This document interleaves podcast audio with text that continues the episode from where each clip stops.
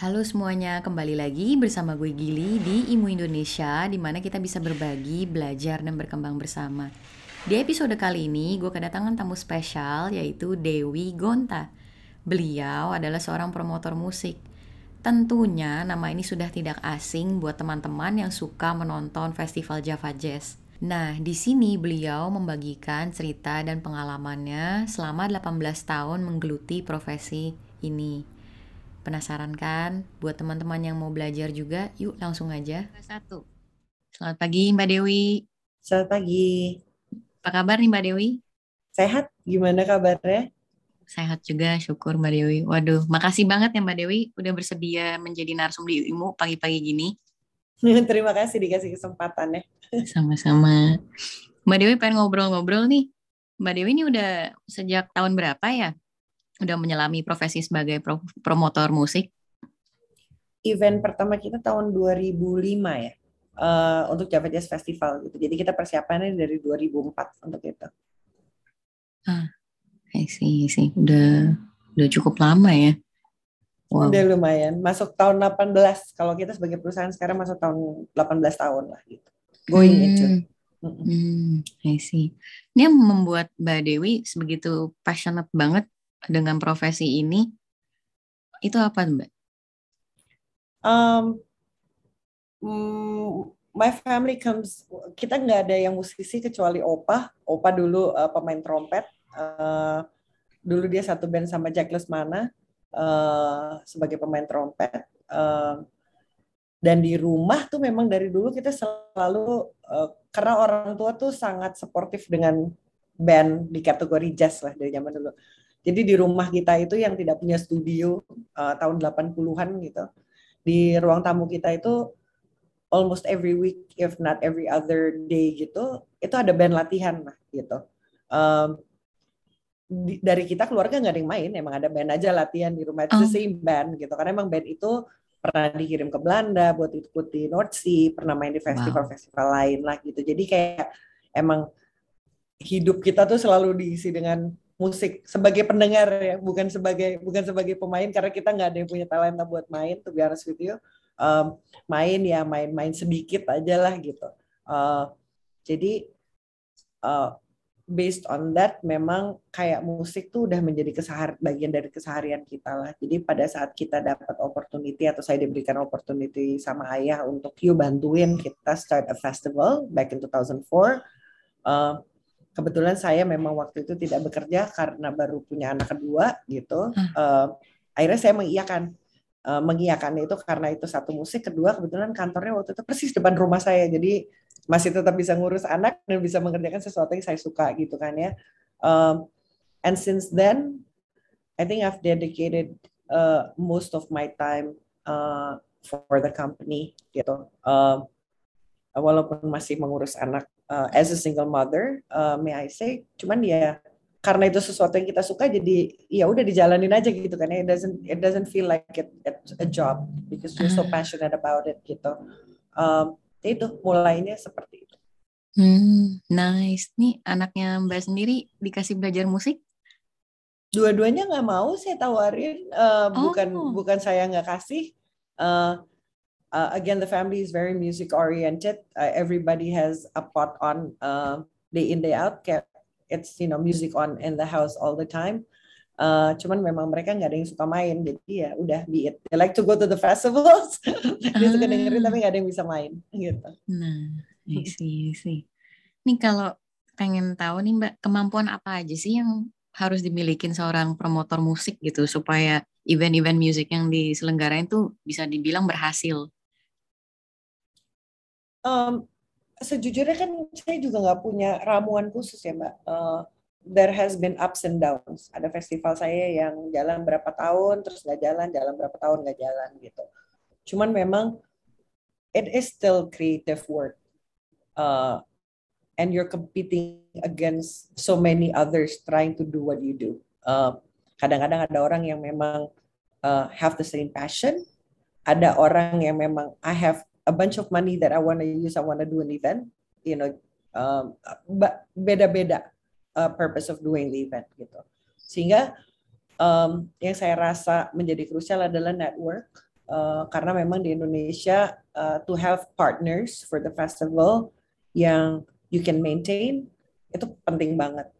Uh, to continue to trigger yourself to be creative, uh, presenting something new, itu juga jadi krusial. Jadi kita nggak nggak boleh berasa nyaman ya karena contohnya kayak Java Jazz uh, tahun 2018 lah, 2018 itu kita memutuskan untuk look kita harus regenerasi pasar Java Jazz contohnya gitu. Kenapa? Karena yang udah datang dari 2005 masih datang nih misalnya di 2018 atau 2017 waktu itu ya. Cuman kan mereka juga udah semakin umur sama seperti saya semakin umur lama-lama kita akan mulai capek pergi karena by age by what being in a crowded place maybe is not anymore preference. Jadi kita putuskan hmm. untuk regenerasi. Nah, pada saat regenerasi automatically you change how you choose your talents talent seperti apa yang kita mau presentasikan untuk mengejar anak-anak yang umurnya 18 to 25 or dulu tuh kita mayor, mayoritas tuh 25 ke 45 umurnya oh. gitu. So 2018 begitu kita uh, did a bit of a tweak gitu lah ya untuk targetin orang uh, pasar yang berbeda. The past three years or 18, 19, 20 kita majority berubah jadi 18, 25 umurnya. Hmm. gitu. Apakah berubah dari jenis musik? Nggak juga. Dari dulu sebenarnya sama cuman talentnya dicari yang lebih muda lah. Uh, mm. we we do a lot of new talents uh, internationally juga gitu. Not just Indonesians gitu kan. Um, jadi itu so you have to be consistent you have to continue to criticize your own ideas be creative uh, because you're going against so many gitu uh, and keep your network gitu uh, untungnya di kami uh, sponsor sponsor-sponsor kita tuh umurnya juga panjang-panjang, Mbak. Uh, hmm. Contohnya BNI itu udah partner sama kita udah 16 tahun. Sosro udah 16 tahun. Uh, Multi Bintang udah 16 tahun. Uh, Brown Foreman uh, representing Jack Daniels udah 16 tahun. Uh, in uh, Indomobil udah 16. Jadi we have quite a few sponsors yang emang dia long term aja continue to to do things with us gitu whatever the festival is dan kita lumayan beruntung lah bahwa kita punya uh, rekanan-rekanan yang percaya sama cara kerja kita gitu kan ya. Um, so maintaining your network is very important. Karena di Indonesia itu peranan sponsor krusial. Karena harga hmm. tiket kita kalau di festival, kalau saya festival saya tidak bisa mulai jualan tiketnya di harga 2 juta. Seperti concert one off gitu. Karena buat kita uh, it has always been somewhat a family affair festival gitu loh. Jadi kalau dilihat tuh banyak banget keluarga muda bawa anak kecil, banyak orang yang udah tua banget bahkan yang di kursi roda. Tapi ada juga yang anak-anak kecil macam anak-anak saya gitu kan ya umur 17, 18, well si 18 and above tuh lebih banyak lah ya gitu. Um, sehingga again continue to be creative, trying to to to cater to all your markets gitu. Uh, dan jangan pernah nggak mau terima masukan orang sih. I think that's just a no-no gitu.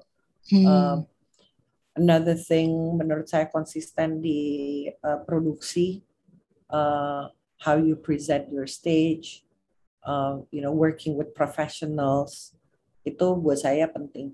Uh, karena saya tidak paham mengerjakan pekerjaan mereka, mereka tidak paham mengerjakan pekerjaan saya. But as a team, we make uh, a solid group uh, to execute gitu. Uh, karena festival tuh detailnya banyak banget ya. Uh, mungkin hmm. uh, kalau konser satu artis yang diurus satu gitu. Cuman kalau kita udah ngomong puluhan grup gitu kan ya, yeah. itu kan yang yang harus di cater banyak sekali. Gitu. Nah, using professionals is very important karena how you manage your show, how you handle your talents, uh, how you make sure your stage is you know standing straight and not bending itu kayak buat saya penting. Uh, in that way you create a, you know a festival that is to an international standard gitu loh mbak. Jadi nggak nggak cuma ya yang penting panggungnya berdiri, nggak apa-apa lampunya dikaitin no. Everything has to be properly done. Gitu. Itu. Wow, wow. Berarti in a way kemampuan untuk mengorganisas uh, mengorganisir sebuah tim ya mbak ya itu penting banget ya. Hmm hmm Penting sih mbak. Mm.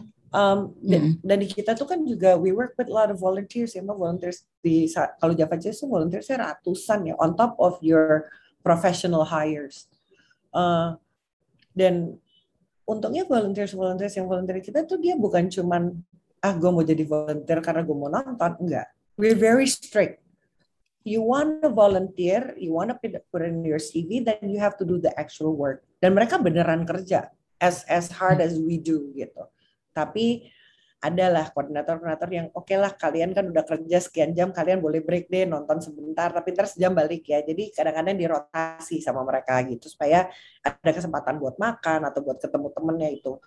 Uh, tapi emang komitmennya the volunteers crazy sih pak. Uh, they work wow. long hours they don't ask for anything uh, dan benar-benar uh, apa itu repeat gitu jadi wow. dia register lagi tahun depannya buat jadi volunteer lagi. So I'm happy wow. with the volunteers also itu. Oh, mereka sendiri pun juga gain more experience ya year by year. Betul. Mm-hmm. Betul. Betul.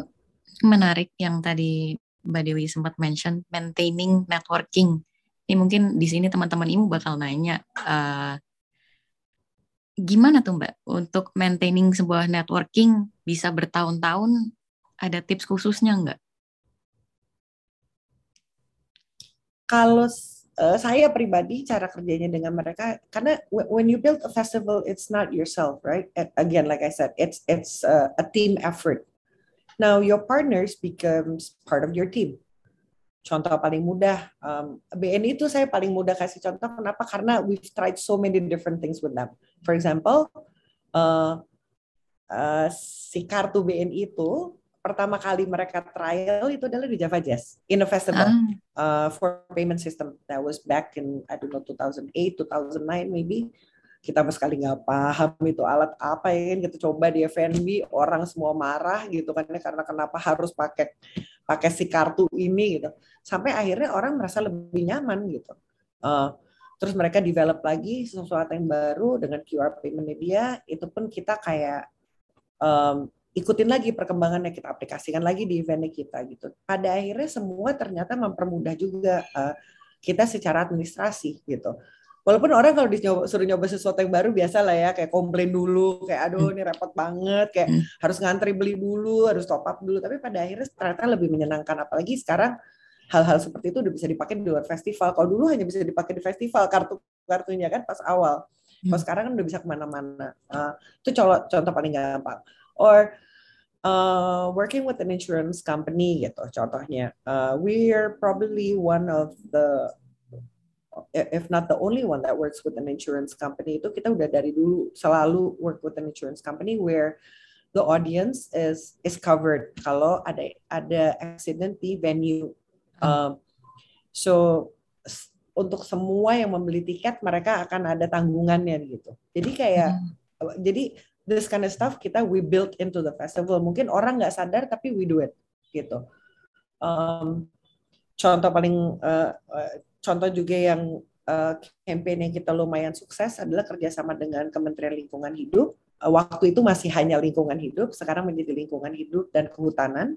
Uh, adalah masalah uh, pemilahan sampah itu tahun 2009 hanya ngajarin orang bahwa ini tempat sampah ada ABC ya gitu. Yang ini yang bisa di recycle ini nggak bisa ini apa gitu.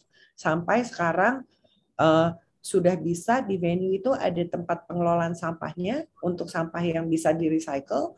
Terus kita sampah yang terpisah tetap terpisah bahkan diangkat dari venue-nya tetap terpisah gitu. Kalau dulu kan hmm. tempat sampahnya pisah begitu dibawa ke belakang jadi satu. Kita kan belum ngerti ya. Hmm. uh, sekarang tuh sampai udah ya udah begitu diangkat tetap terpisah. Jadi uh, the campaign itu udah benar-benar dari awal sampai akhir. Itu kerjasama dengan KLHK dan Greeners teman-teman Greeners. Mereka banyak lah ajarin kita mengenai sampah gitu. Um, kita tuh satu festival tuh bisa sampahnya bisa sampai sekian ton kan gitu ya. Jadi hmm. kalau kita bisa recycle kan lebih baik gitu. Um, mulai pelan-pelan ajak teman-teman ya kita waktu itu nggak boleh styrofoam. Jadi mulai nggak boleh hmm. styrofoam ya gitu. Kalau bisa pakai recycle stuff ya. Kalau bisa sendok dan uh, sendok garpunya ini. Tapi itu pelan-pelan sebuah proses yang balik lagi we have to work with the partners untuk campaign ini bisa jalan karena kalau kita sendiri nggak bisa kan yeah, jadi betul. they have to agree on the campaign gitu jadi those are the kind of things we do with the uh, partners supaya mereka juga merasa mereka bagian dari si uh, festivalnya jadi uh -uh. jadi kalau festivalnya sukses mereka juga ini bagian kerja kita juga gitu kan ya. It's not just about branding gitu. It's not just about selling their product and service, but it's our festival gitu. Nah, dengan itu sepertinya networknya jadi terbangun. Kita dengan perusahaan-perusahaan seperti Yamaha Musik, Citra Intirama, uh, BNC itu semua peralatan musik itu juga udah 16 tahun kerjasamanya. Uh, dan in every festival we work with them. Jadi again maintaining the network becomes very important. Kenapa? Karena kalau kita hanya kerjasama dengan vendor, dengan musisi yang banyak sekali, alatnya nggak cukup. Jadi kita memang harus mengajak uh, rekanan-rekanan yang pegang produk-produk tertentu untuk support di peralatan-peralatan musiknya gitu. Uh, those are the kind of things again that we do with the partners. Wow. I've learned a lot of things today from you. Wow. wow. Nih, uh, menurut Mbak Dewi nih sebagai seorang promotor musik gitu, gimana ya caranya buat melestarikan, terus bisa mengembangkan juga kecintaan lebih banyak orang lagi terhadap musik Indonesia yang dihasilkan oleh anak-anak bangsa kita sendiri nih? Um, kenapa ada pertanyaan itu ya? uh, why do you think that anak-anak ini tidak mencintai musik Indonesia? Um, karena adanya adanya ini apa namanya uh, begitu banyak musik-musik dari genre dari luar gitu kan kultur dari luar budaya asing gitu. Kadang-kadang tuh karena balik lagi balik lagi dari profesi saya kan uh, seorang musik edukator yang sering saya temuin tuh mereka tuh kayaknya nggak uh, nggak familiar sama musik-musik Indonesia, lebih familiar sama musik-musik genre asing gitu. Hmm. Mm -hmm. um, tadi aku bertanya balik karena uh, actual condition di lapangan dia tidak seperti itu. Uh, kalau di festival, mm. uh, kenapa saya bilang gitu? Uh, a hall with a capacity of 8,000, saya taruh, I'm picking a name right, Daniel Caesar Terus di hari yang sama saya taruh contoh aja, uh, saya taruh tulus. Itu isinya sama-sama 8 ribu. Jadi the interest is the same towards Indonesian and and foreign music. Kalau di festival. Uh, makanya kadang-kadang bahkan kita tuh kalau pas lagi bikin program gitu kita harus bilang ini jangan dibentrokin nama inilah ini jangan karena dia akan lari gitu memilih uh, gitu ya Iya, jadi kita uh, sebenarnya bukan memilih, cuma takutnya di misalnya saya barengan nih mainin Daniel Caesar mainin bareng Tulus gitu. Nanti takutnya hall itu semua isi penuh, nanti yang new challenge jadinya uh. impact-nya kurang. Sebenarnya kan yang kita harus pikirin kan new talent. The, the purpose of having new talents is so they get the exposure. Jadi ini kadang-kadang kita harus mainkan secara program itu tugasnya teman-teman program lah ini jangan dibarengin lah. Jadi supaya nanti belah-belah karena kita di hall yang lain lagi ada lagi nih yang main ramai juga gitu. Jadi um, saya sedikit tidak setuju kalau dibilang uh, referensinya lebih ke asing. Uh, cuman memang harus disadari bahwa banyak juga musisi kita yang mereferensikan membuat musik mereka mereferensikan terhadap sesuatu yang sifatnya juga asing, ya kan ya? Um, itu juga menurut aku banyak, tapi nggak ada salahnya because everybody just looks at everybody else, right? Uh, I think it's only human like that. Uh, dan bahwa musik Indonesia juga terus berkembang, iya itu menjadi bagiannya gitu. Yang saya tidak setuju sejujurnya, uh, selalu pada saat kita ketemu orang bule itu yang direpresentasikan angklung aja gitu. Angklung hmm. itu pada saat kamu kombinasikan dengan sesuatu yang sifatnya lebih pop, buat anak-anak yang muda lebih bisa diterima ketimbang misalnya angklungnya berdiri sendiri. Contohnya, saya suruh dengerin, ini jujur aja mbak, anak saya kalau saya suruh dengerin cuma angklung aja gitu mungkin dia nggak paham kan ya. Tapi begitu angklungnya tiba-tiba nih mbak, kamu kolaborasi lah gilanya saya angklung kolaborasi sama picking a name, uh, hmm, pick a name lah misalnya eh, yang yang anak-anak lagi dengerin gitu. Itu kan jadi sesuatu ya. All of a sudden the foreigners are looking at gila nih alat musiknya keren banget Indonesia gitu. Si anak-anak muda jadi oh ternyata angklung kalau dimainin gitu tetap keren nih gitu. Jadi nggak bunyinya tidak terlalu harus seperti traditional like before so ini semua harus berkembang bersama gitu. Uh, musisi seperti Mas Dwiki Darmawan for example does a lot of that collaboration. Uh, combining uh, traditional instruments with you know very uh, a bit more uh, up to date um, now music ya kan people call it world music I just call it music gitu. Karena dia udah ada alat ini dibilangnya jadi world music. Padahal kan ya udah sebenarnya sama aja. Dia mainnya sama musisi jazz juga kok gitu. Um, balik lagi saya agak nggak setuju kalau dibilang uh, musik Indonesia is less popular than um, foreign music gitu loh. Um, hmm. it's somewhat somewhat is equal uh, menurut saya pribadi. Gitu. Hmm, hmm, hmm, Interesting. Hmm, mungkin juga karena golongan usia yang berbeda kali. Kalau yang pengunjung-pengunjung yang ke festival kan rata-rata yang udah memang punya apa uh, pengetahuan lebih luas, udah bisa memilih gitu. Hmm, karena kan balik Coba lagi karena aku ngajarnya kalau... tuh lebih banyak anak-anak yang middle childhood, Kecil. yang mm -mm, mm -mm, yang remaja yang kayak gitu. Jadi tuh kebanyakan kadang-kadang pas ditanyain kamu tahu nggak lagu misalkan di sini senang di sana senang. Kadang-kadang tuh mereka jawabannya ya udah nggak ada yang nggak tahu gitu. iya. Tapi tapi I must say it's not really their fault karena kalau zaman saya mm -hmm. sekolah lagu-lagu mm -hmm. itu di sekolah disuruh nyanyikan. Lagu mm -hmm. daerah di sekolah kita kayak harus hafal sekian banyak lagu daerah itu kayak udah zamannya zaman saya SD SMP tuh kayak wajib ya kan. Saya nanya anak-anak saya di sekolah kayak kalian disuruh nggak sih kayak tahu lagu-lagu wajib gitu atau lagu daerah?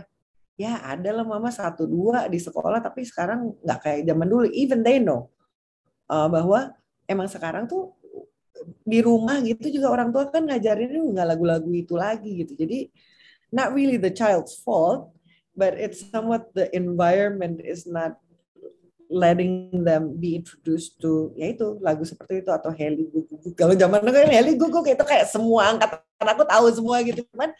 Kalau sekarang emang nggak ada, but they do listen. Kalau mungkin kalau kita tanya ya lagunya Ran, kalau anak-anak masih kecil-kecil ya, kayak anak-anak SMP gitu kan Ran udah dengerin uh, kalau saya ngobrol ponakan saya kecil kayak Raisa dia udah dengerin dari zaman dulu contohnya. Tapi memang bukan lagu anak-anak ya dia dengerinnya lagu orang dewasa tapi bahasa Indonesia gitu ya.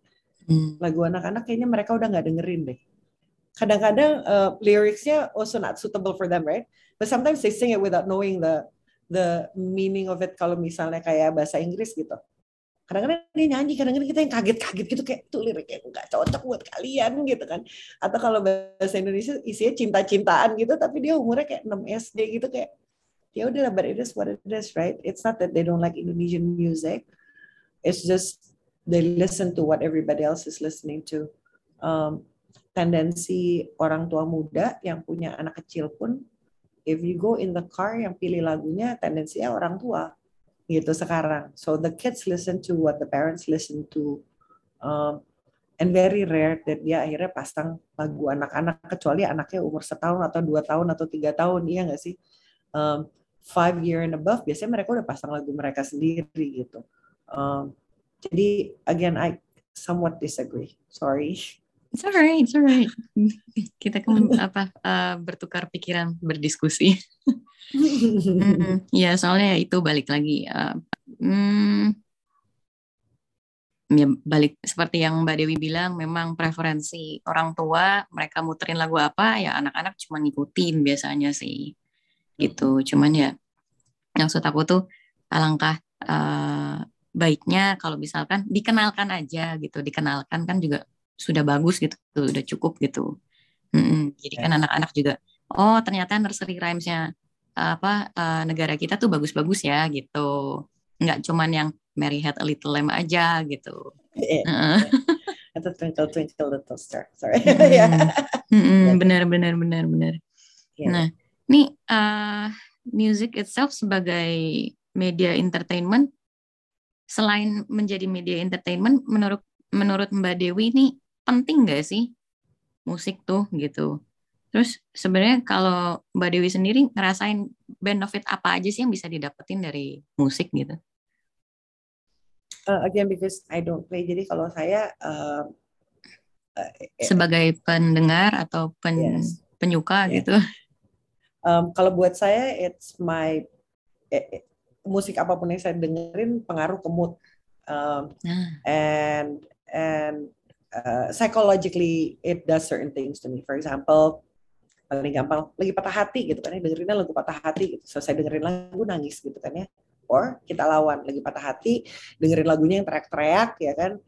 Tiba-tiba kita moodnya jadi berubah. So it really does affect my mood. Um, kalau kita moodnya lagi happy tendensinya memasang lagu-lagu yang a bit more upbeat uh, very happy lyrics uh, karena kita pingin mood kita begitu terus gitu. So kalau buat keseharian saya itu sih it it does that um, if I'm in a bad mood I wanna feel good juga biasanya memaksa mendengarkan lagu-lagu yang a bit more upbeat. Uh, kalau enggak jadi kayak makin lama makin mellow, makin mellow, makin mellow gitu kan ya. Uh, terus kadang-kadang suka aduh liriknya pas banget kayak uh, gitu, makin mewek gitu. Uh, so that's what it does to me. Um, either it turns you to feel better atau semakin nggak enak. Uh, so the music really plays a big role for me. Just the soul. Iya. Yeah. nice, nice. Mbak Dewi, ada wejangan nggak nih buat teman-teman IMU di sini kalau misalnya mereka juga pengen ngikutin jejak kesuksesannya Mbak Dewi ini, pengen belajar juga jadi promotor gitu?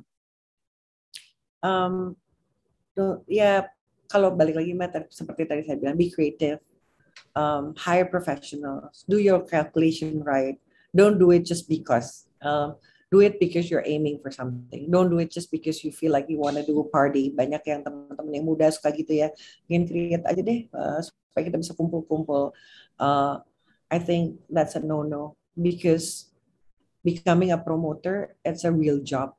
Uh, it's it's not just about having fun. It's committing yourself into long hours for a certain period of months gitu.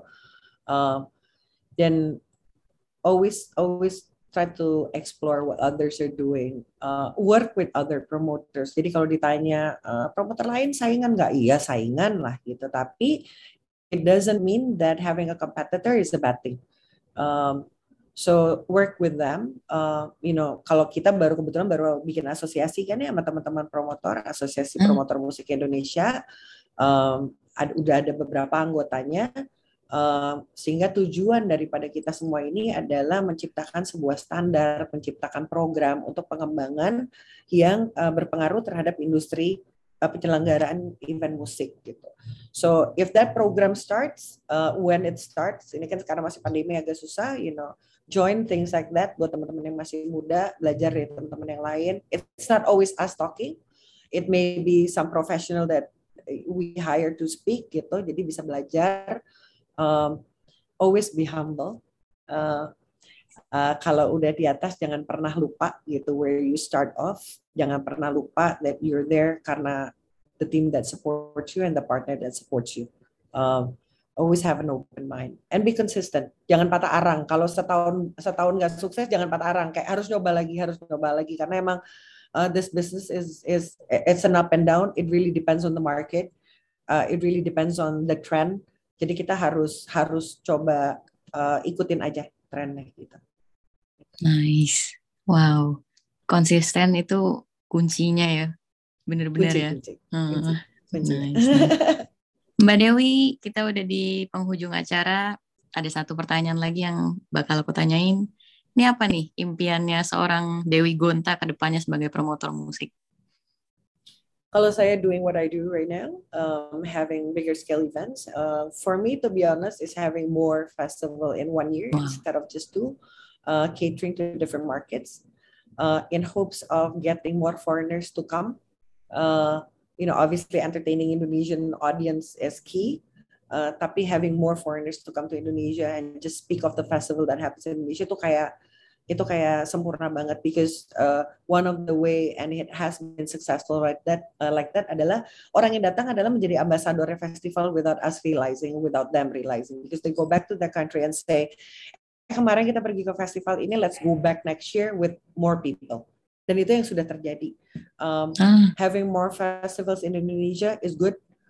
Uh, saya tidak punya kapasitas untuk mengerjakan event di area lain karena saya tidak paham bukan tidak mau belajar. So maybe promoters in other areas should develop their own areas supaya semua tidak fokusnya hanya di kota-kota yang Jakarta, Bandung, Surabaya gitu ya. Uh, karena kita masih banyak banget kota-kota lain, so they should also do that in their areas gitu, supaya nggak semua terfokusnya terhadap Jakarta.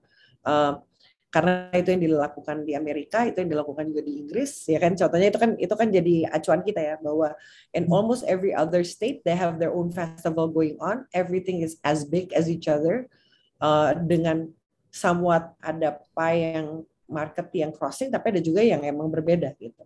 We should do this the same for Indonesia. Um, kenapa kita harus pergi ke Singapura kalau di Indonesia udah ada eventnya gitu? Kenapa kita harus pergi ke negara lain kalau kita bisa create itu di Indonesia sehingga instead of going abroad, have them come to Indonesia. Uh, mm. Make Indonesia as as you know a festival uh, destination or a music destination. Um, sehingga dengan begitu kita juga bisa kerja sama dengan pemerintah ya kan supporting what their agenda juga ya untuk promosi Indonesia datengin more wisatawan asing. So yeah, that's my aim for now. Wow, wow. Mudah-mudahan tercapai soon ya. Terima kasih, terima kasih. Mbak Dewi, sekali lagi thank you banget buat sharingannya, buat waktunya. Uh, so ini kalau teman-teman Imu di sini nanya gitu, pengen ngobrol nih atau konsult sama Mbak Dewi, boleh nggak nih hubungin Mbak Dewi ke mana? Boleh Mbak. Nanti kalau misalnya lewat IG boleh, kan aku jawab juga ya lewat IG it really depends because I don't want to give my number here atau mau lewat email uh, juga Instagram nggak apa-apa boleh tolong gak disebutin apa -apa. akunnya uh, degonta d g o n t h a at eh nggak pakai at degonta aja Oke. Okay. Akun. Alright. Alright. Ke Instagram boleh ya Mbak ya kalau gitu. Boleh, ya? boleh, boleh, boleh. Oke. Okay. Mbak Dewi tetap sukses, tetap sehat. Uh, mudah-mudahan impiannya tercapai soon. Terima kasih, terima kasih atas kesempatannya. Ya, thank you. Terima kasih untuk teman-teman Imu Indonesia yang telah menonton podcast kali ini. Jangan lupa klik like dan subscribe. Apabila merasakan manfaatnya, silakan di-share. Dan apabila teman-teman ingin mengikuti perkembangan Imu Indonesia, silahkan follow kita di Instagram at imu underscore Indonesia. Juga bisa di Facebook page kita, Intelligence and Music. Sampai jumpa kembali di episode berikutnya.